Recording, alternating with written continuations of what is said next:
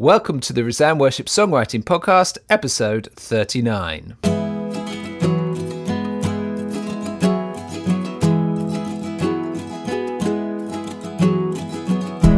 I'm Joel Payne from Resound Worship, I'm Sam Hargreaves from Engage Worship. And this is a podcast to equip and inspire grassroots songwriters serving their local church. In this episode, we'll be getting ready for Christmas by dissecting the most classic of classic Christmas carols and thinking about how to do Christmas rewrites and mashups in the workshop. Sam, happy Advent. Thanks, mate. Come on. Oh, let's see. jumper. What do you think? Oh my goodness, it's a stormtrooper with a Christmas hat. Nothing, nothing says the birth of our Lord Jesus more than a stormtrooper in a Christmas hat on a jumper. I think you're right, actually. I thought you'd there's enjoy so many parallels with the Force and uh, Yeah. Luke and all that stuff. I think Santa is actually part of the evil empire, so that's that's the parallel. Don't say, don't tell people that. People, Santa's people not real. don't, don't. Actually, I haven't got the speakers on. It's all right. No, this is fine to say he's not real. Also, uh, we have this. What do you say to your kids about Santa? Oh, Sarah. I mean, I, I sort of tried to keep the, the mystery going, but she is like brutal. she, she she just she just puts it right out there. Oh, well, he's dead. He died. Yeah. died last year. There's a brilliant. Oh, it's a bit. It's a bit niche. There was a cartoon, and there was a kid saying, "Santa, do you think it's homoousius or homoousius?" And Santa's like, "What?" And he's like, "You're not the real Saint Nicholas." It's a very niche theological Sure, joke. I understand. What does it mean? You can cut No, that out. and keeping it. What does it mean? Because Saint Nicholas, he was part of the discussions about whether Christ was homoousius, uh, the Spirit was homoousius, or you know the same. You know that. Okay, you can just cut this out because obviously. no, it's brilliant. What else have you been up to, Sam? You've been uh, book writing, haven't you? You've been writing another. You can't stop Yes. writing books. I know we're crazy. So we're well, we are doubly crazy because we're writing a Lent resource, and it only struck me uh, once I'd started it that Lent starts ridiculously early next year. So it's like the 14th of February. So we we basically we're we're doing. Um, it's a bit like the journey pack we did for whole life Yeah. worship, but it's obviously for Lent, and it's called Worship in the Wilderness, and so it's uh, an Ash Wednesday service and then six services for Lent uh, with all the kind of creative ideas and um, song suggestions and sermon outlines. And then there's also going to be a devotional book that people can buy to do in the week. Um, so we're very excited about it, but it's quite a big project and it basically needs to be sent to the printers before Wow. Christmas. So Yeah. We- we're kind of pushing So that's what you sent done. me a. Uh, you sent me a proofread. Do you know? I had every Mm. intention of sitting and proofreading it on my on the train back from London, but I've discovered that Yeah. I get travel sick on the train home. But not on the train. On the way there, I can proofread anything. I can sit and, but on the train That's home, I can't look at the screen without feeling a bit ill. So I have every intention of looking at it um, and helping you out. That's really exciting. Uh, anything else been going on in the in the world of of the engagers? Um, I went to All Souls Langham Hmm. Place and did three three Sunday evenings in a row. They've relaunched their evening service to be, um, uh, yeah, uh, they they're obviously keeping their kind of conservative evangelicalism and their their um, sort of strong Anglicanism, but they want to just push into being a bit more contemporary musically. And finding a bit more flow, so I was kind of helping them with that for a bit, which was which was terrific. And they're they're a great bunch uh, and the service, you know, they've they've they've really kind of strongly relaunched it, and they've got lots of people going at the moment. So it's a good place to be. Oh, nice. And how are um, plans for Christmas going in uh, in your church and stuff? You do anything special? Yeah, so we're doing uh, carol services in our church, and the day before we're doing uh, carols in the park with our park church lot, and we're sort of working together with a bunch of uh, local churches in the part of our town um, to to put that on together. So we're really excited about that, and we- we really want that to be a kind of um, just come and sing kind of moment. So we're working on some uh, brass Nice. parts so people can come along and play their brass instruments and and yeah, just a really kind of big sing along for the community. So excited Nice. about that. I, I have a question about it. You you know, I, Yeah. either you just did a really basically you put a post on Facebook saying there's been a problem with this post and some people can't see it. Could you like or comment on it if you can?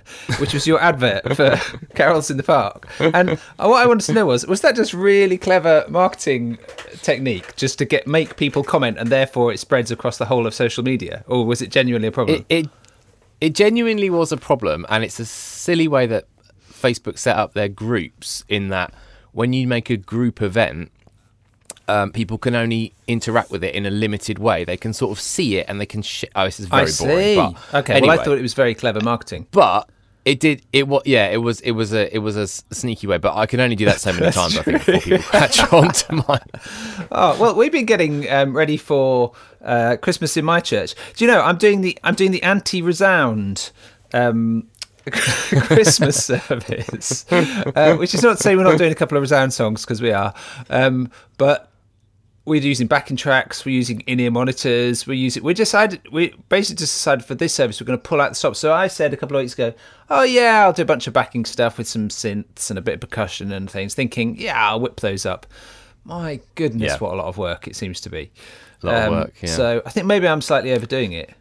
Is it going to be kind of dance music, kind No. of Raven the No, Knave style no, Christmas? no, none of that. Hark the herald, whoop, whoop, whoop, whoop, whoop, whoop, that sort of thing. It's very good.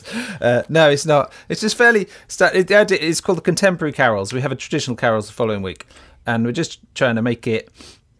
I suppose just trying to put on a bit of a show, make it a bit of a wow thing, because I think it is a. It's a thing which in a in our dream world, loads of people bring their friends saying, "You gotta come to this. It's so good." So we decided this year just to try and make it so good that next year um, You can't top it. yeah, everybody, yeah, everyone brings their friends. So that's been quite fun. And we are doing, yeah, we're doing a couple of, uh, we'll chat about it later actually, but doing a couple of resound pieces, See the Star, um, and uh, a little classic called What Kind of Throne? Oh, and Wonderful Counselor. In fact, we're doing two of those. It doesn't go like that. What kind of throne is the Oh, manger? have you ever listened to it? and then we had a great, a brilliant trustees meeting last week. So, as you just recall for listeners, um, Resound and Jubilate formed a charity just about a year ago called the Song and Hymn Writers Foundation, which now oversees all of our work. It enables people to support us, um, but it also kind of furthers our charitable aims in terms of working with um, hymn and songwriters and developing the whole culture of it. And yeah, we were a year in as trustees, and I just sort of this is like my public place to say what a fantastic group they are because we had to bring in a whole new set of people. They couldn't be connected, they couldn't be our writers and so on because uh, they'd have an interest in it, and it's all too complicated for being trustees. So we had to bring in new people, and they are it's just wonderful when a group like that begins to gel and begins to take ownership of it all. And I'm really beginning to feel supported by them. And we've got such an exciting plan for 2018 that I cannot tell you about, but I will tell you about it in the January podcast. And it is a it's a doozy. Is it a doozy? it is a doozy. I think it's a doozy. It's a really, yeah, it's very exciting, but we've got to get a few little bits and pieces in place. But I think it's really exciting. Um, and that's to do with, uh, particularly to do with Jubilate. Um, so I'll tell you all about that. Let's dissect a classic. Dissect a classic. It's December, Christmas is on its way, and we are going to dissect the most Christmassy of Christmassy classic of classic Christmas carols, Silent Night. Is there I thought you were going to say what kind of throne? is there a more classic Christmassy Christmas carol than Silent Night? I don't think there is. Here is the thing. I'm gonna. I've looked up some stuff about it, but I'm going to leap in first with one of the best facts. It is protected by UNESCO. It is a. It is a Wow. World Heritage Site. Well, it's actually called an intangible cultural heritage. So they have a list of cultural Wow. things that are protected. I don't know how they protect them. Maybe that's the whole int- untangible thing. Um, but it's so classic and and so such a cultural phenomenon. It's actually protected by a World Wow. Heritage Society. Isn't that amazing? So anyway, um, yeah, amazing. Silent Night. Um, of course, originally went by the name Stille Nacht, as you know. Uh, next year the 200th anniversary. So it was um, it was composed. Well, it was actually the the text was written in 1816 um, by Father Joseph Mohr, and um, Franz Gruber wrote the the tune in 1818, just before Christmas. First had its um, his first airing was in little chapel in Austria uh, on Christmas Eve, 1818. Um, and there's a sort of a there's an urban myth that goes around saying that the the mice had eaten their way through the organ or something and they suddenly had to compose something for guitar. I don't know if you've heard that. Turns out that's like most of these things, turns out that's it's not actually true. It's actually just that they they genuinely thought guitar was quite a good instrument and Father Mohr thought that would be a good sound for it. So I mean, isn't that amazing? It's it's a guitar based Yeah. song that's 200 years old. I mean, I don't know how many enduring guitar based songs there can be that are 200 years old. Um, so anyway, within 30 years or so, so what happened was actually a kind of a, a traveling troupe of musicians picked up this song and started going around singing it.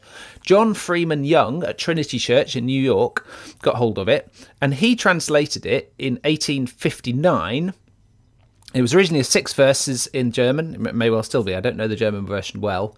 He translated it, and it's his translation that now gets sung all, all the way around the world. Translated into three verses. It's been translated into 140 languages.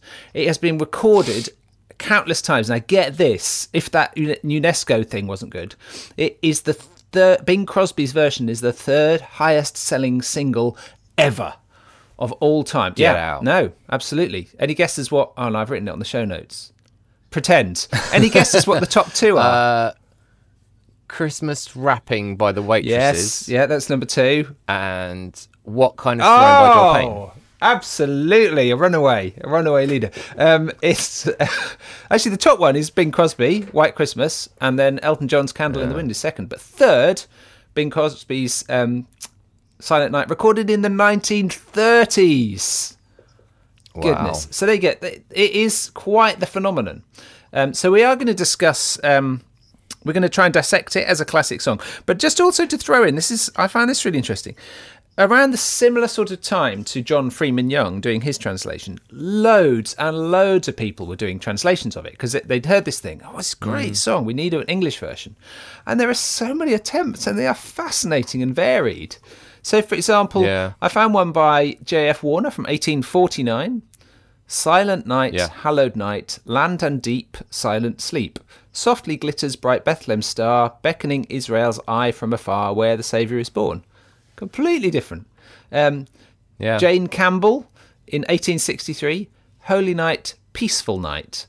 All is dark, save the light. Yonder where they sweet vigils keep, o'er the babe who in silent sleep rests in heavenly peace. Brilliant. And then I, I like this one. Uh, Marie Mason, 1884.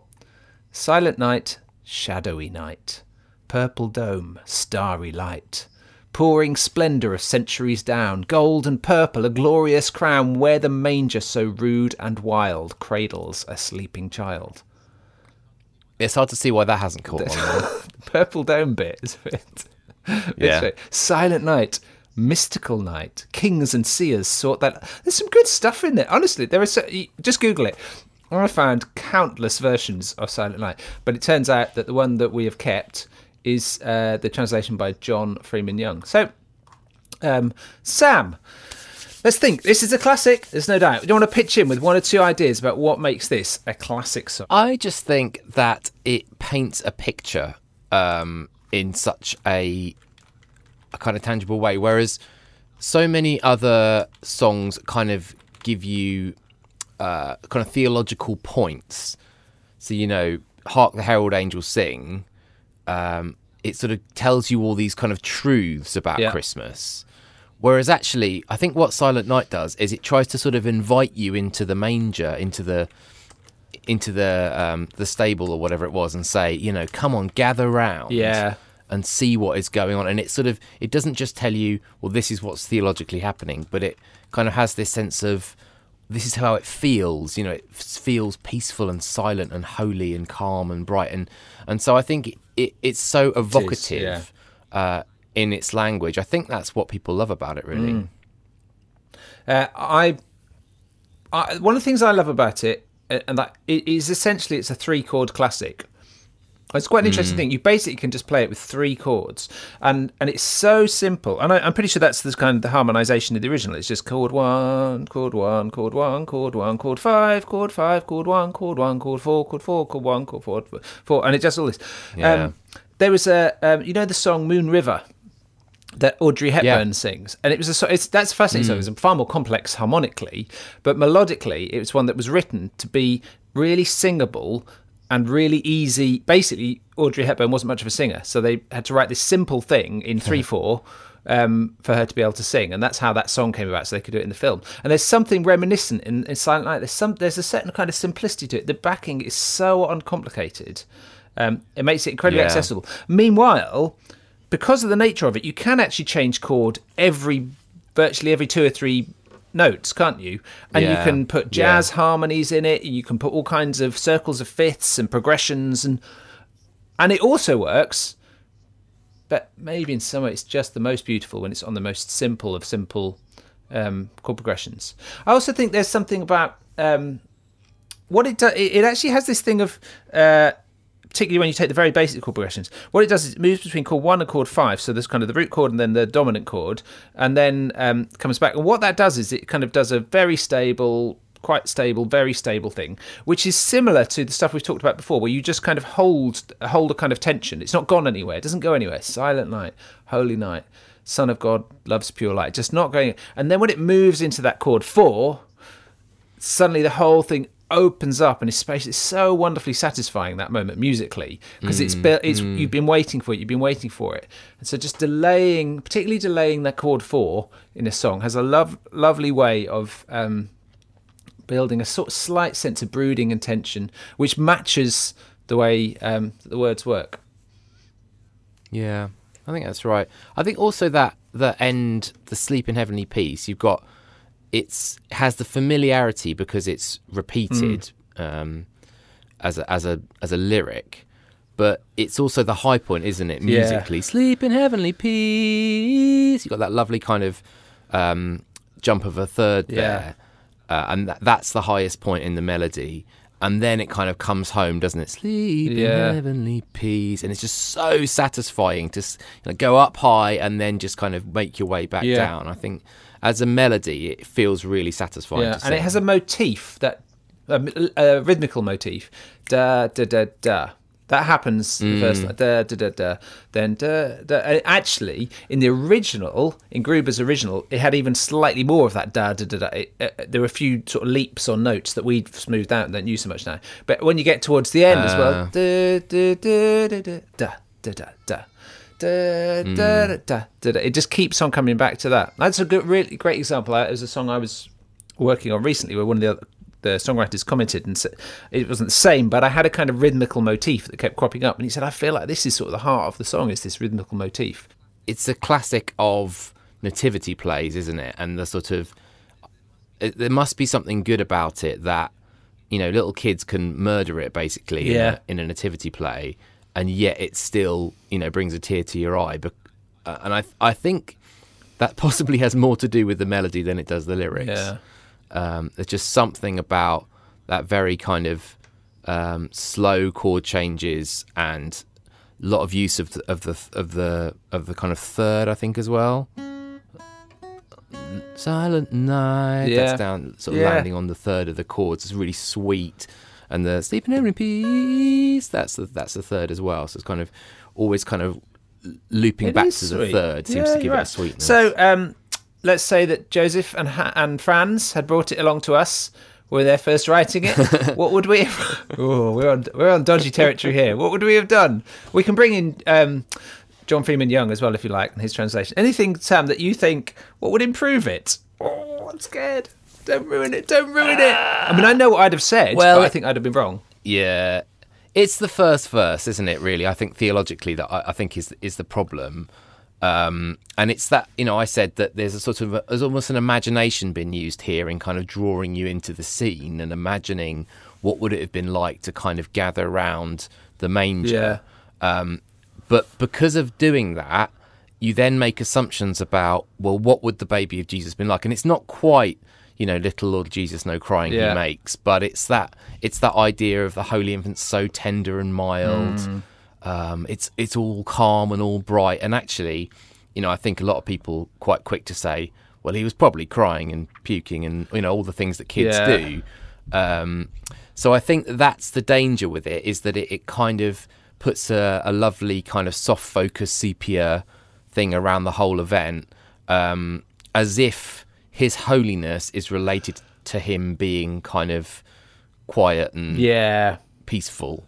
because actually the second verse in the in the in the classic translation, you know, talks about the shepherds and the heavenly host. That's that's Yeah. great. Um, I suppose the radiant beams from thy holy face. We're not. I mean, is does that suggest that there's a sort of Well, it's sort of lights coming if, out of if his you face? Draw in, if you bring in that two Corinthians stuff about you know in the face of Christ we've seen the glory of God.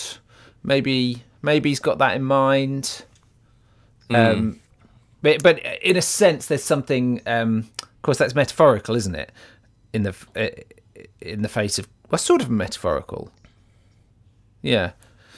He is the face I of God I- for us at that, at that point. But I, yeah, I know what you mean. It's not like physically you're actually expecting to see light shining, but but that's the picture it paints. No.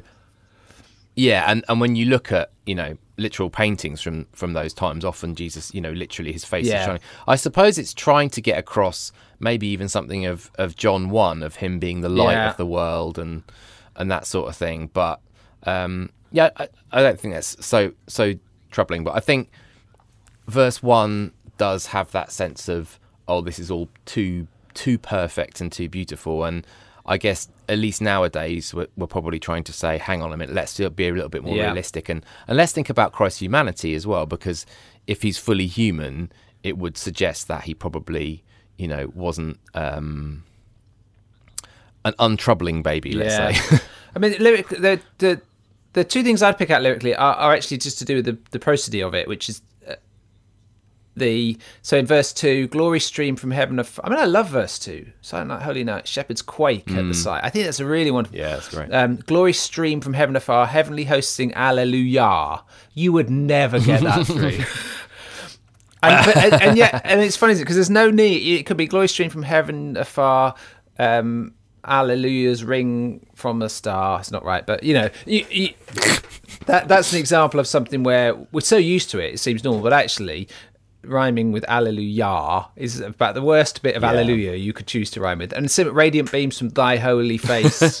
no one actually knows how to sing radiant beams from thy holy face. Is it radiant No, beams from thy ho- radiant beams from thy holy face, radiant beams from thy holy face. um, so th- there's one two bits like that, and the other thing. Now this is interesting. One of the things, and it, it's actually one of the things that gives the song its character, is something that if they had brought it to me, I would have said, "Oh, you don't want to do that," which is the. Uh, Christ the Savior is born. I'd have said, "What's that? What's that big leap in born for?" It just said, "Christ the Savior is born. Christ the Savior is born." Because it's such an odd thing to do musically, and yet because now it's so familiar, it's the bit which um, drunken revelers latch onto. You know, get to that. Yeah. Do the big slide. Yeah. Um, so yeah, what is the lesson there? The lesson is if your song is going to go on to become an all time World Heritage classic, do what you like. Because we'll all know it and we'll all sing it. Dissect a classic. Well, having thought about a classic Christmas carol, we're now going to think about, about writing for Christmas. Now, we did we actually covered this in our first ever podcast way back in 2007, hmm, and we thought specifically about writing Christmas songs. This time we're going to think slightly differently, and we're going to think in a sense more short term, and that's why we're doing it very close to Christmas. And you know, maybe there's time for you to do something with this. But if you're listening to the podcast out of order, which I know lots of people do, then um, then this could be relevant uh, at just the right time for you. And that is, we're going to think about Christmas mashups and rewrites. And this is essentially writing something for a Christmas service. Um, fairly uh, know, short notes. I mean, you could do it well in advance, but it's something you just kind of, it's going to be for that moment.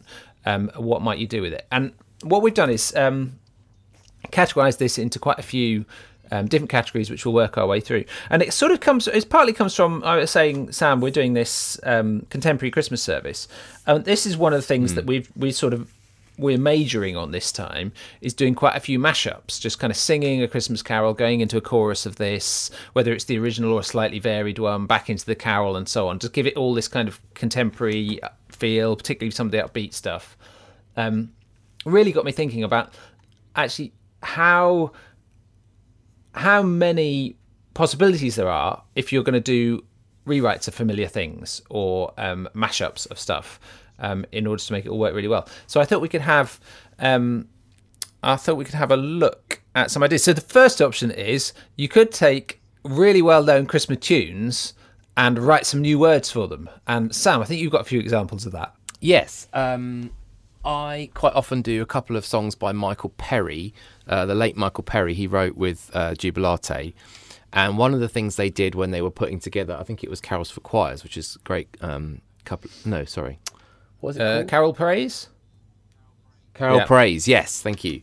Carol Praise, um, the the original and the and the newer uh, edition was they thought there are Christmas tunes that are absolutely embedded in our brains, like "Deck the Halls with Bells of Holly," or "I Saw Three Ships Come Sailing By." But actually, when you sort of look at the lyrics, you think, well, we can't really mm. sing that, you know, to God as part of a worship service. Um, so uh, Michael Perry wrote one to deck the halls called "Come and Hear the Joyful yeah. Singing," um, which is uh, which is really good and it's good fun. Actually, we've done it with a little chamber choir because if you can do it in four part harmony, you can really kind of get a really sort of Christmassy feeling uh, mm. to it.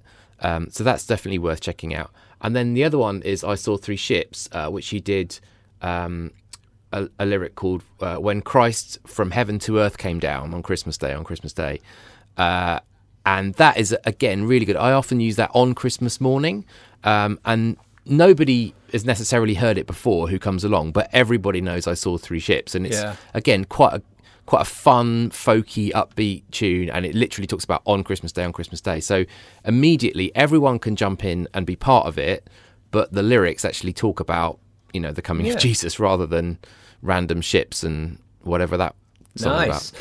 So a- another option is that you take uh, what's essentially a, kind of a classic one, but you reharmonize it, rearrange it quite considerably, so it's sound in order mm. to give it more contemporary sound, something like that. So you're doing you're doing some of the work of a songwriter, but you're keeping the tune and you're keeping the words, but you're changing around what what sits underneath it. Um, Sam, didn't you haven't you done something cool with? Uh, what was it, Hark the Herald or something? No, yeah, yeah. Well, you've got a really good version of Hark the Herald um, that you you've put on the Resound site, and that's kind of slightly bluegrassy, yeah. isn't it? And sort of, uh, and I really like that. I also got, I think I got it off a recording by somebody like Rebecca St James, and I sort of re, I redid it um, with my own version. It's, it ended up sounding. This is from a few years ago. It ended up sounding quite Coldplay-ish. Hmm.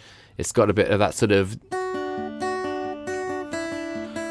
Uh, sort yeah. of ding, like uh, yeah, clocks, um, but my, my version just went hark the herald angels sing glory to the newborn king peace on earth and mercy mild god and sinners reconciled Joyful, all ye nations rise, join the triumph of the skies, with the angelic host proclaim.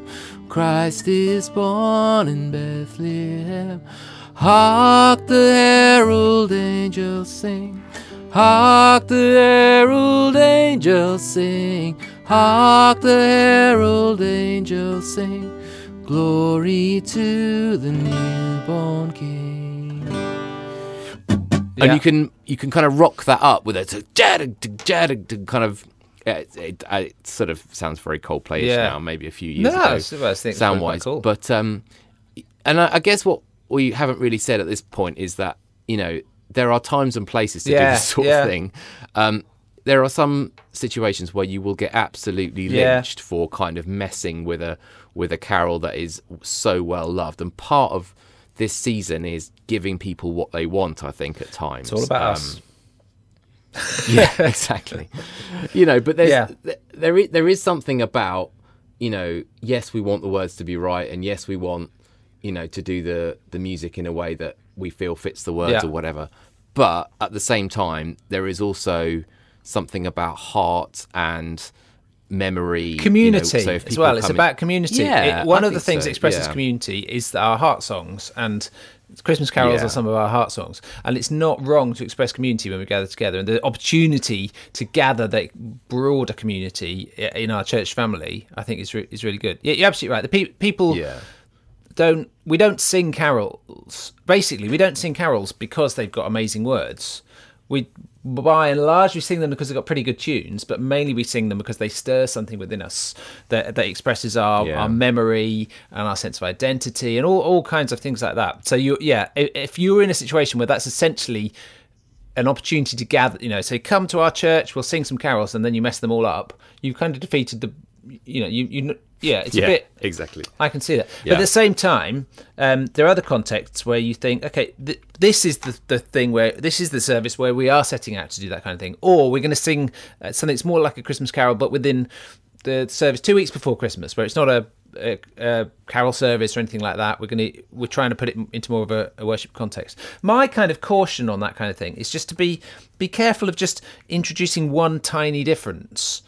You know, a kind of where you like I was listening to a version the other day, which is halfway through Hark the Herald, just put an extra bar in before the second bit, and you think because it's Right. only got three verses, so the first time it's going to catch everyone out, the second time it'll catch half the people out, the third time, well, fine, you've, you'll get it right, but that's it, that's the end, and you won't do it, you know, and you've got to be careful, or Yeah. just changing one line of the melody.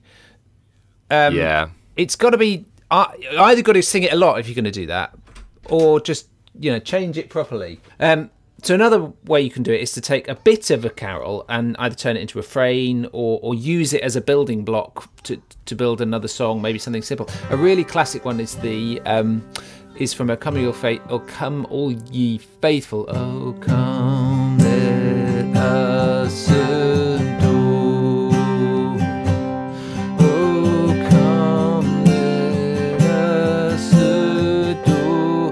And so on, and with For He alone is worthy, we'll give him all the glory. It's taken a, a tiny section which is very familiar and Christmassy, but points it completely towards worship, and, and that kind of thing can work very well. Yeah, I think that's the, that's the key with that sort of thing, isn't it? It's trying to draw out, for want of a better word, the worshipful, the sort of adoration part of it. Uh, I've done a similar thing with um, there's that great Advent hymn, "O Come, O Come, Emmanuel," which has got a lot of words that no one fully understands. Uh, but I've taken a little bit and turned it into a more of an intercession thing. So my version goes, um, "Oh come, oh come, Emmanuel."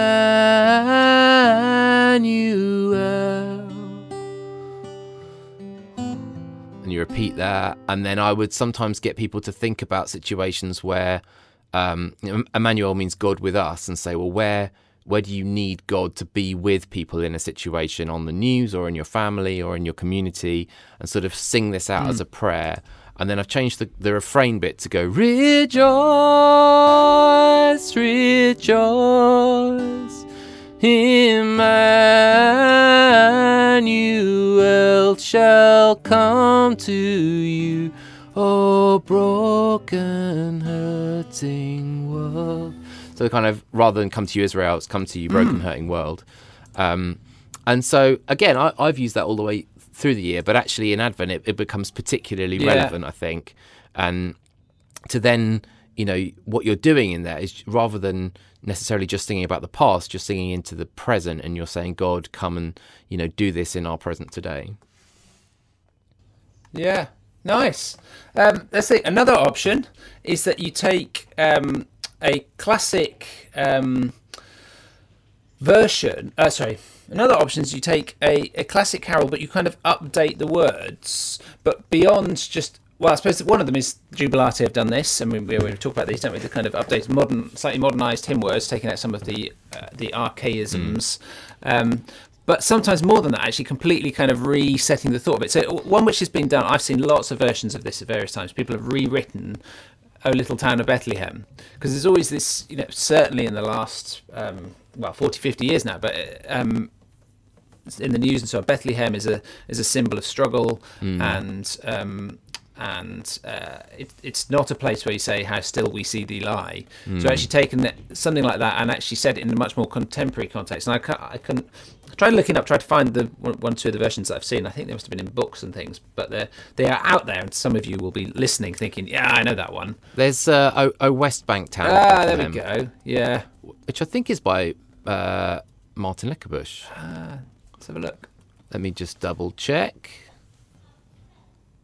yes it is a west bank town of bethlehem uh, which i think he just wrote as a as a uh, a hymn uh, a poem Yeah. to begin with but i've certainly i've heard people do it in a sort of um, in a in a sort of prayerful way. And yeah, if you if you just Google "O West Bank Town of Bethlehem," you'll find Martin's lyrics on uh, Kevin Mayhew's website. Oh, cool. Yeah, there you go. So that, that's an example, and that can be quite. Again, it's one of those things where you've got to choose how you do it. I mean, you kind of got to present it as that. I think if you just start to play a little town of Bethlehem with the brass band and the orchestra, and then this these words come out, everyone's gonna, oh, what have you done? We're not sing that. Yeah. Whether it's true or not, it's kind of that. That isn't the point of doing this song. Is not to do completely different words. But if you say now we're going to do something which is going to focus us on issues, and we're going to use the, uh, we're going to use uh, a well-known, it's a twist on a well-known thing. I think you'll find it really challenging and engaging.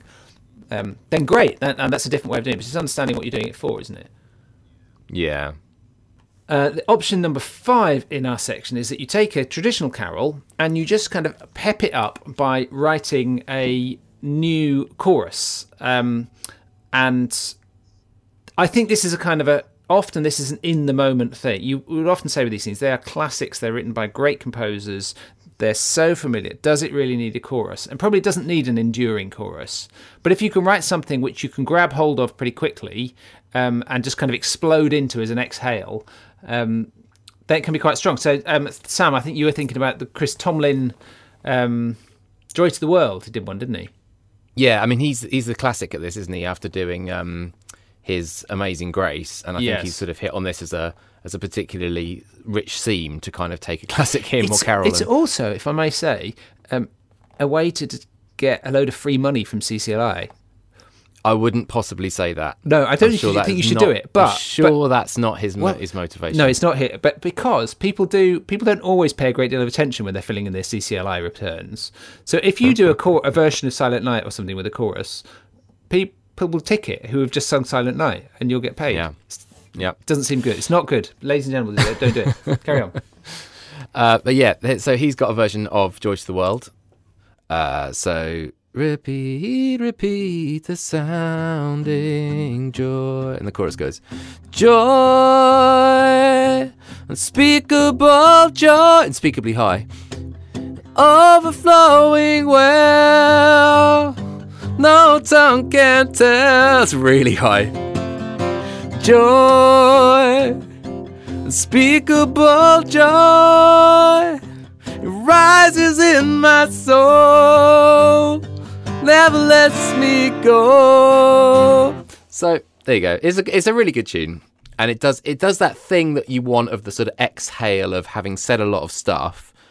Now i'm expressing kind of how i feel about this. And then um, Ben Cantelon, Nick Herbert did a, a thing. I think it was a charity single or something like that. I can't quite remember the context, but they put a chorus onto Silent Night. Again, we've talked about just what a sort of perfect little song Silent Night is, and you think, does it need a chorus? Um, and again, it probably won't endure. I, I'd be surprised, but it's a nice chorus they've written, and it does just give it that little bit of lift that somehow sometimes you want to, want to explode into. So that's a that's something you could definitely do. Another approach is to take a well known chorus or part of a, a well known worship song and slip that in to a carol. So when you then sing it in your service, perhaps got more contemporary feel to what you're doing, you segue into something that you recognise and it helps kind of make that link between your general worship and your kind of specifically Christmas focused ones. I think Paul Baloche seems to be the master of this. Um, a couple we're actually going to do them in our contemporary carol service this time one is hark the herald where he goes um, do do do do do do do do do do do do do do of heaven come King of heaven come down let your glory reign, shining like the day, King of heaven, etc. Which is a chorus, King of heaven, come down. I, actually, strange enough, I don't know the song, um, but it's such an immediate chorus. It's a brilliant segue. And the other one, in something which we, we know well, is from Angels Angels from the Realms, which um, actually in America has a similar but not the same tune. Um, into the chorus from Praise is Rising or Hosanna. So he goes. Um, and he's actually just changed the words a bit here. It's brilliant. So you, you get to you think, hey, I know this, and it's a it's good and anthemic. So you go, oh, worship, worship Christ King.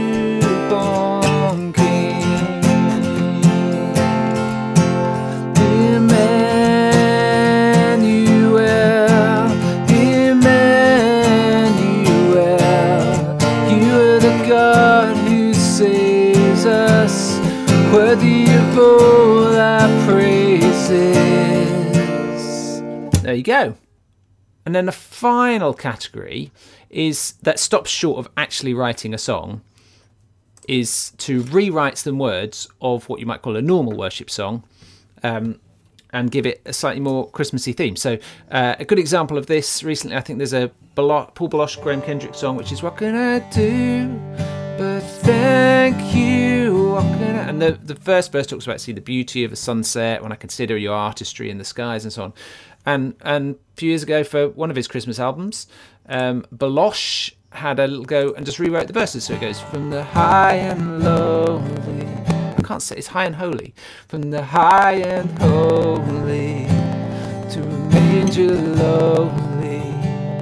The greatest mystery the world has ever known. How you left your majesty to embrace humanity.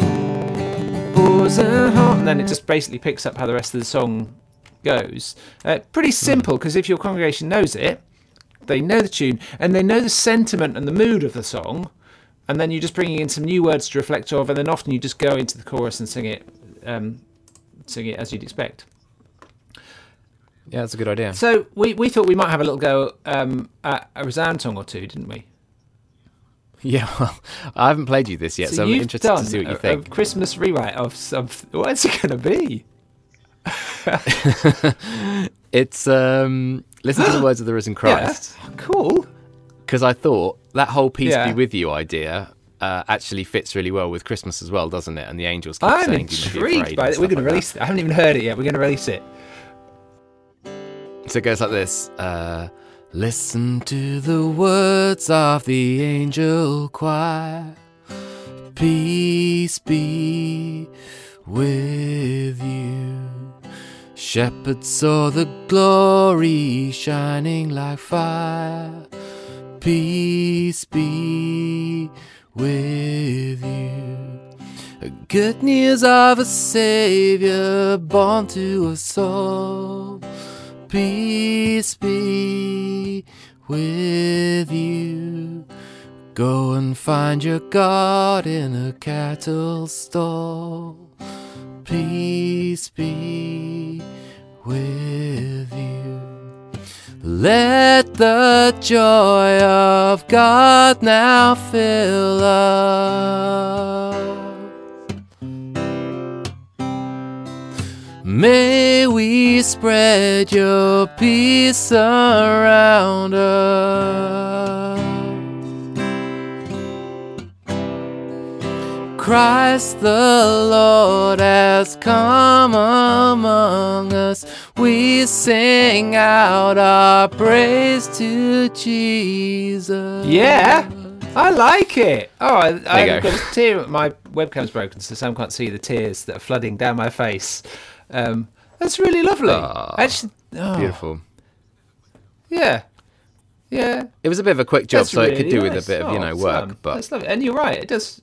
And you kind of just said this "peace be with you" thing. That fits. I'll just fit some other words around it.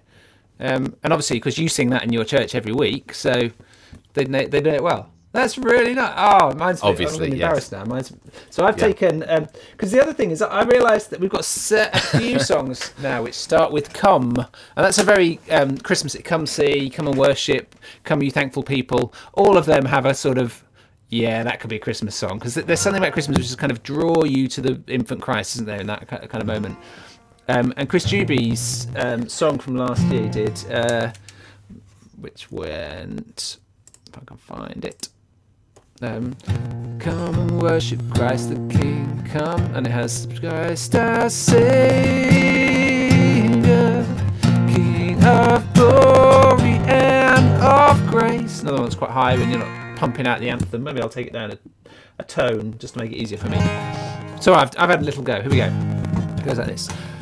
Come and worship Christ the King. Come and bow before Christ the everlasting God, now in humble form. Heaven's glory in his face. 2 Corinthians 5. Love incarnate in our world through a virgin birth. God is with us in a child, bringing peace to earth. angels shouting out his praise.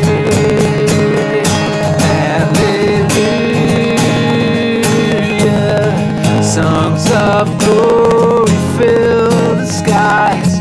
God is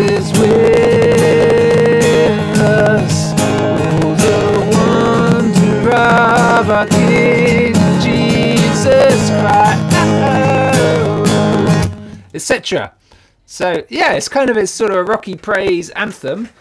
Put some Christmas words. Hey, If I if I had time, I think I would go through the entire Resound catalogue. I think that's really cool. I think that's got. Yeah, come you thankful people, come, come thankful people, come. I quite like the idea Jesus of doing "Come, You Thankful Come" as a Christmas song. Yeah, bring your presents, bring your gifts, give them all to me. Gather round the tree.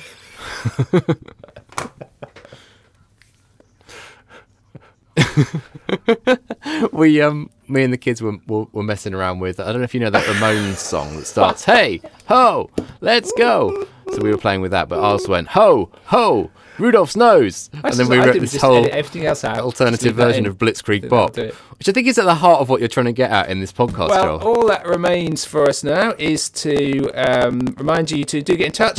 Let us know your favourite mashups and rewrites and your own version. Have a go. Have a go at your own version of a uh, Sam Hargreaves song, whatever you want to do. We'd love to hear it. We might read one or two out in the next podcast. Podcast at resoundworship.org. Um, Twitter at Resound Worship, Facebook.com slash resoundworship.org, um, or, you know, the other various ways that you, get in touch with us. And uh, we'd love to hear from you. We should finish with a featured song for the end of the year for um, December for Christmas. Sam, what should we listen to? oh gosh now you're asking I've picked one. I've Okay. picked one. I'm feeling upbeat. Let's do We Worship a Wonderful Saviour. yeah good one Yeah. Nah. nah Nah, nah, nah, nah. Uh, happy Christmas, everyone. bye.